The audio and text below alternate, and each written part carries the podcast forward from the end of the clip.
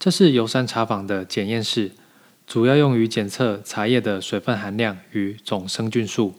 为什么要检测总生菌数呢？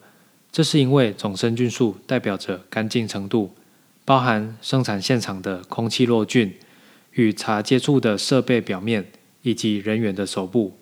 为了降低人员手部微生物掉到茶叶，与茶直接接触的人一律戴手套。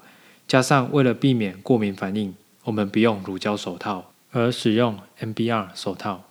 检验室的前身是生化法农药残留检验室。早在十几年前，游山茶坊便开始以快筛法检测农药残留，并实施逐批检验制度。为了更好的准确度，游山茶坊所有茶叶皆送至 SGS 进行精确检验。